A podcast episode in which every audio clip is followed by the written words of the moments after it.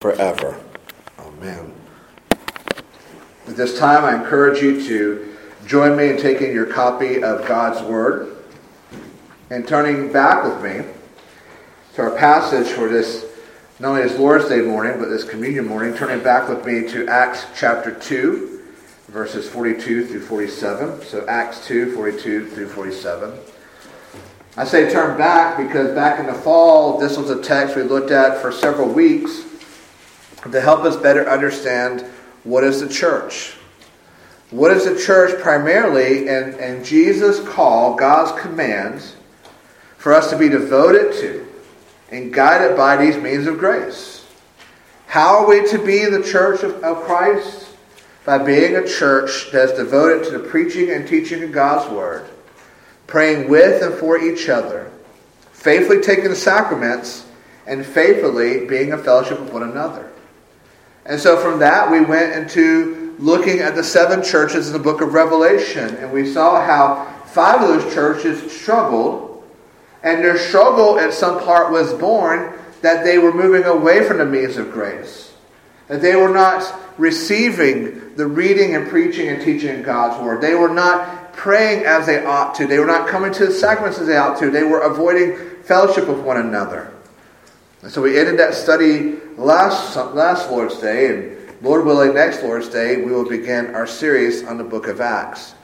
But for this morning, we want to return to this familiar passage in Acts, this, this big picture snapshot of the early church to help us prepare for our time together at the Lord's table and for his supper. And so we will look at his word in that manner, and let's pray now together for God's blessing our time together in his word. Lord, open our hearts and our minds, we pray. That through your Spirit, we will both hear your word and believe it. That we will receive and rest upon Christ as he is offered to us here in this part of your holy word. Do this, O Lord, not for our glory, but for yours. And so we praise the name of the one who is glory, the incarnate God, Jesus Christ. Amen. So Acts 2, 42 through 47. We'll stand together now for the reading of God's Word. And they devoted themselves to the apostles' teaching and the fellowship, to the breaking of bread and the prayers. And all came upon every soul. And many wonders and signs were being done through the apostles. And all who believed were together and had all things in common and they were selling their possessions and belongings, and distributing the proceeds to all as any had need.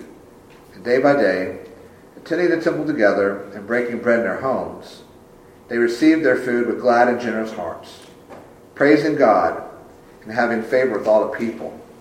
And the Lord added to the number day by day those who were being saved.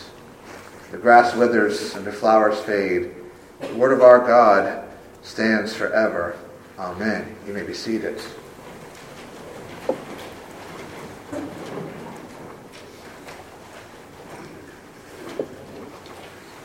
For me, one of the exciting things about Scripture is when you read it and study it, you begin to, to realize and see that it's all connected together.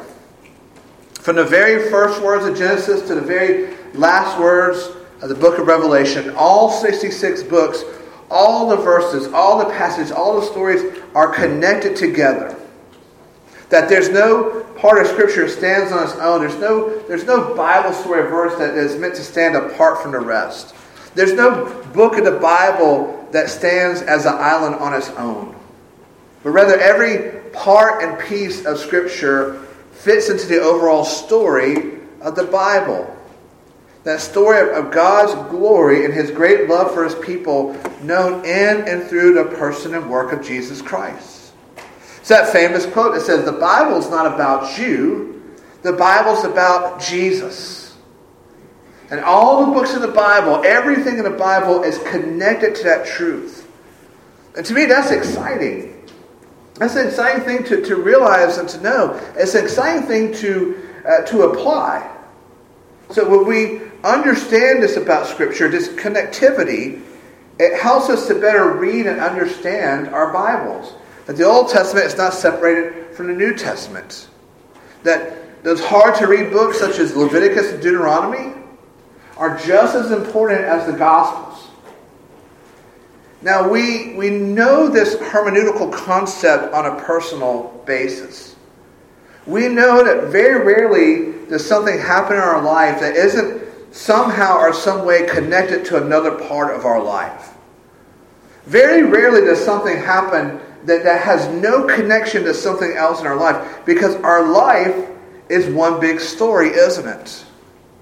From your birth to your death, your, your, your life is one big story.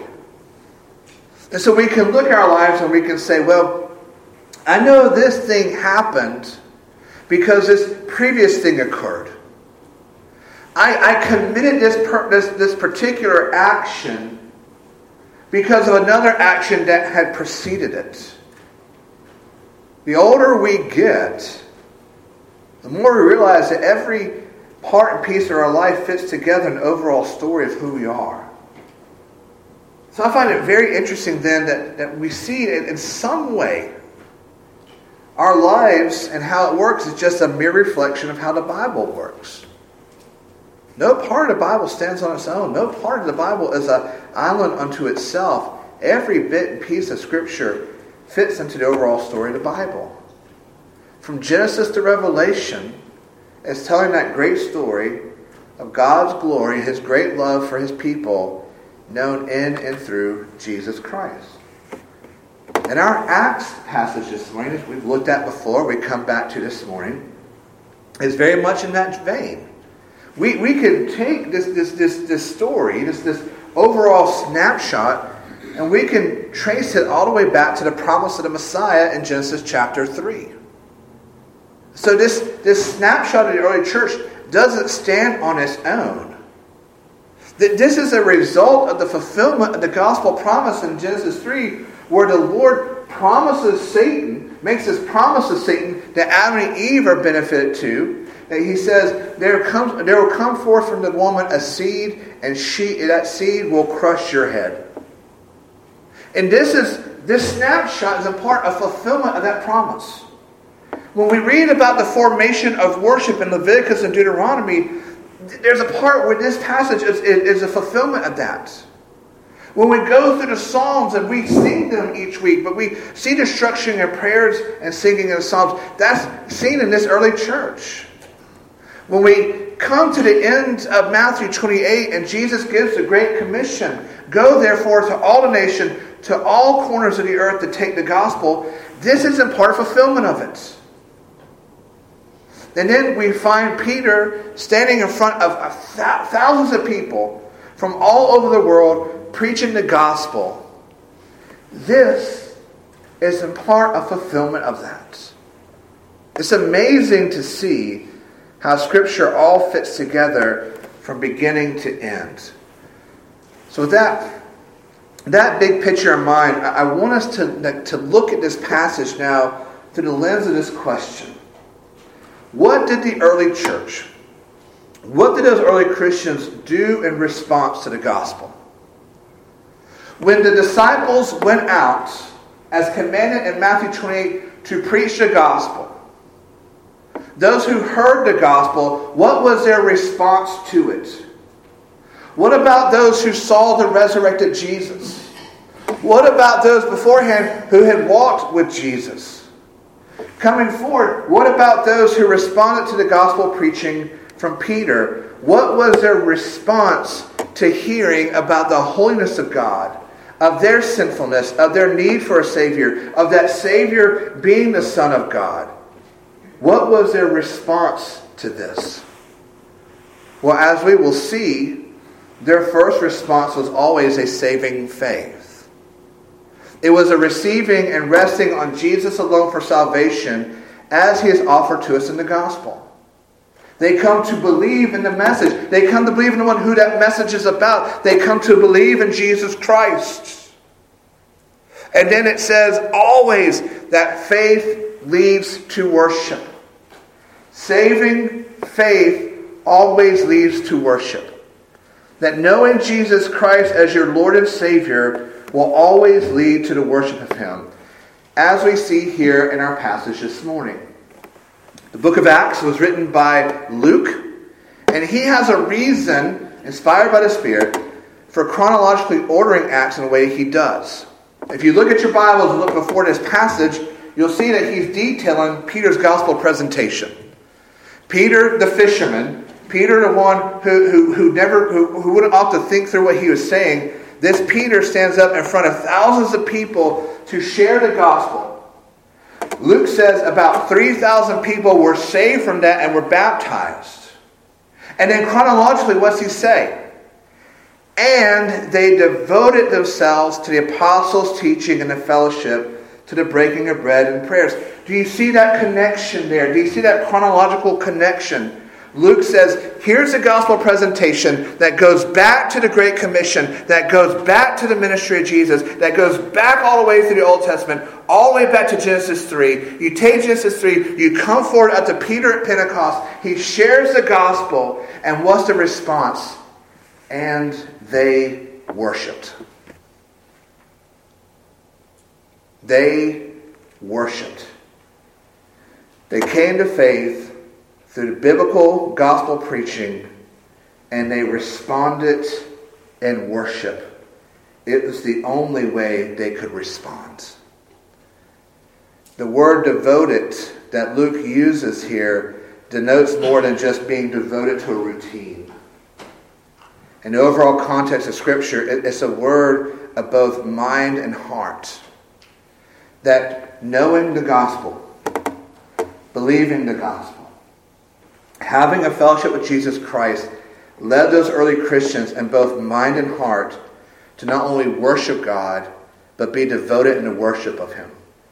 They loved it. That's what the word devoted means. They, they, they love to worship. Notice it said they went to the temple every day. Every day they would go and listen to the apostles preaching and teaching. They, they wanted to do it. It was marked on their calendar. If we could go into their kitchen at home and, and go to the, to the fridge where they kept the family calendar, there in red ink circled every Lord's Day. They would circle it. Worship. Sunday school, 10 a.m. Worship, 11 a.m. It was the highlight of the week. Nothing would interfere with the Lord's Day. Nothing would interfere with their worship of the God who so loved them that he sent the only begotten Son to die for their sins. Go back with me to last week, to the, to the church in Laodicea, to the lukewarm church, to the lukewarm Christians. What would lukewarm Christians do when it came to worship? They would find any and every excuse to not be committed to it. Maybe they'll show up a Sunday here, a Sunday there, but they were not going to give every Sunday to the worship of God. Maybe they would do this Maybe they do that, but they were not going to be committed to the church. They had more worldly things to do. And that church died. And this church lives on through us today because they were devoted to the worship of God, a devotion of mind and heart that knowing the gospel, the only response was a devotion to the worship of God. Now, as we've looked at before in this, um, in this passage, the, the elements of worship were simple. When they would gather for worship, they would hear the preaching and teaching of the apostles, they would pray with and for each other, and they would take the sacraments. Now, we also can assume that, that they prayed. Or, I'm, I'm sorry, they also can assume that they sang. But Luke just details a very simple service preaching, teaching, praying, and sacraments. And these elements of worship, that was their mind and heart's desire of response to the gospel. Because they knew Jesus Christ as Lord and Savior, they wanted to hear preaching and teaching. And listen, it could be boring. Paul tells us in the book of Acts that he was preaching late one night, put a dude to sleep who fell out the window and died. I don't have that on my resume yet. I hope I don't get that on my resume. Jonathan Edwards the, the, the, the great Puritan, uh, uh, uh, the great Puritan pastor up in New England, part of Great Awakening, would, would write down his diary how frustrated he would get because in Puritan New England, in his Puritan church, on some Sundays when he started to preach, some of the men would take their jackets off, ball it up, and lay down. Not put, I mean, but lay down in their pews, use the, the jackets as their pillow, and go to sleep. I haven't had that happen to me yet either. Thankfully, if you fall asleep, you stay upright. You haven't laid down yet, and I, I appreciate that. Doesn't mean it's always exciting. But they were there. They wanted to hear about Jesus. They wanted to pray with and for each other. They, they, wanted, to, they wanted to come before his table together. They wanted to, to see the baptisms. And so this morning we, we want to look, take that snapshot and go a little bit further in and, and look at their devotion to the Lord's Supper. As our shorter catechism teaches, the Lord's Supper is a sacrament in which bread and wine are given and received as Christ directed to proclaim his death. Those who receive the Lord's Supper in the right way share his body and blood with all its benefits, not physically but by faith, and become spiritually stronger and, and, and grow in grace. I like how somebody has summarized this definition. It says it's the visible gospel. This table is the visible, visible gospel. Because what does the bread point us to? Jesus' body broken on the cross. What does the juice point us to? His blood spilt for us. What does this table remind us of? It reminds us of the death of Jesus. When we come before his table, it points us to the cross. And it points us to all the blessings that come from the death of Jesus on the cross. And the early Christians understood that. My guess would be that some of the people in this church were some of the same people who had gathered at the cross of Jesus to mock him and to cheer, cheer him and, and, and to cheer on his death. And those same people now could not wait to come to his table to be reminded of the one that they had loved to see die to now be reminded that he loved them so much that he died for them. They are devoted to the breaking of bread. That's Luke's summary statement of the sacrament. They, they want to be pointed to Jesus. They want to be pointed to their Lord and Savior through the reading and preaching of the Word and through prayer. They want to be pointed to Jesus through, through, uh, through those sacraments. They want to be pointed to Jesus through this table.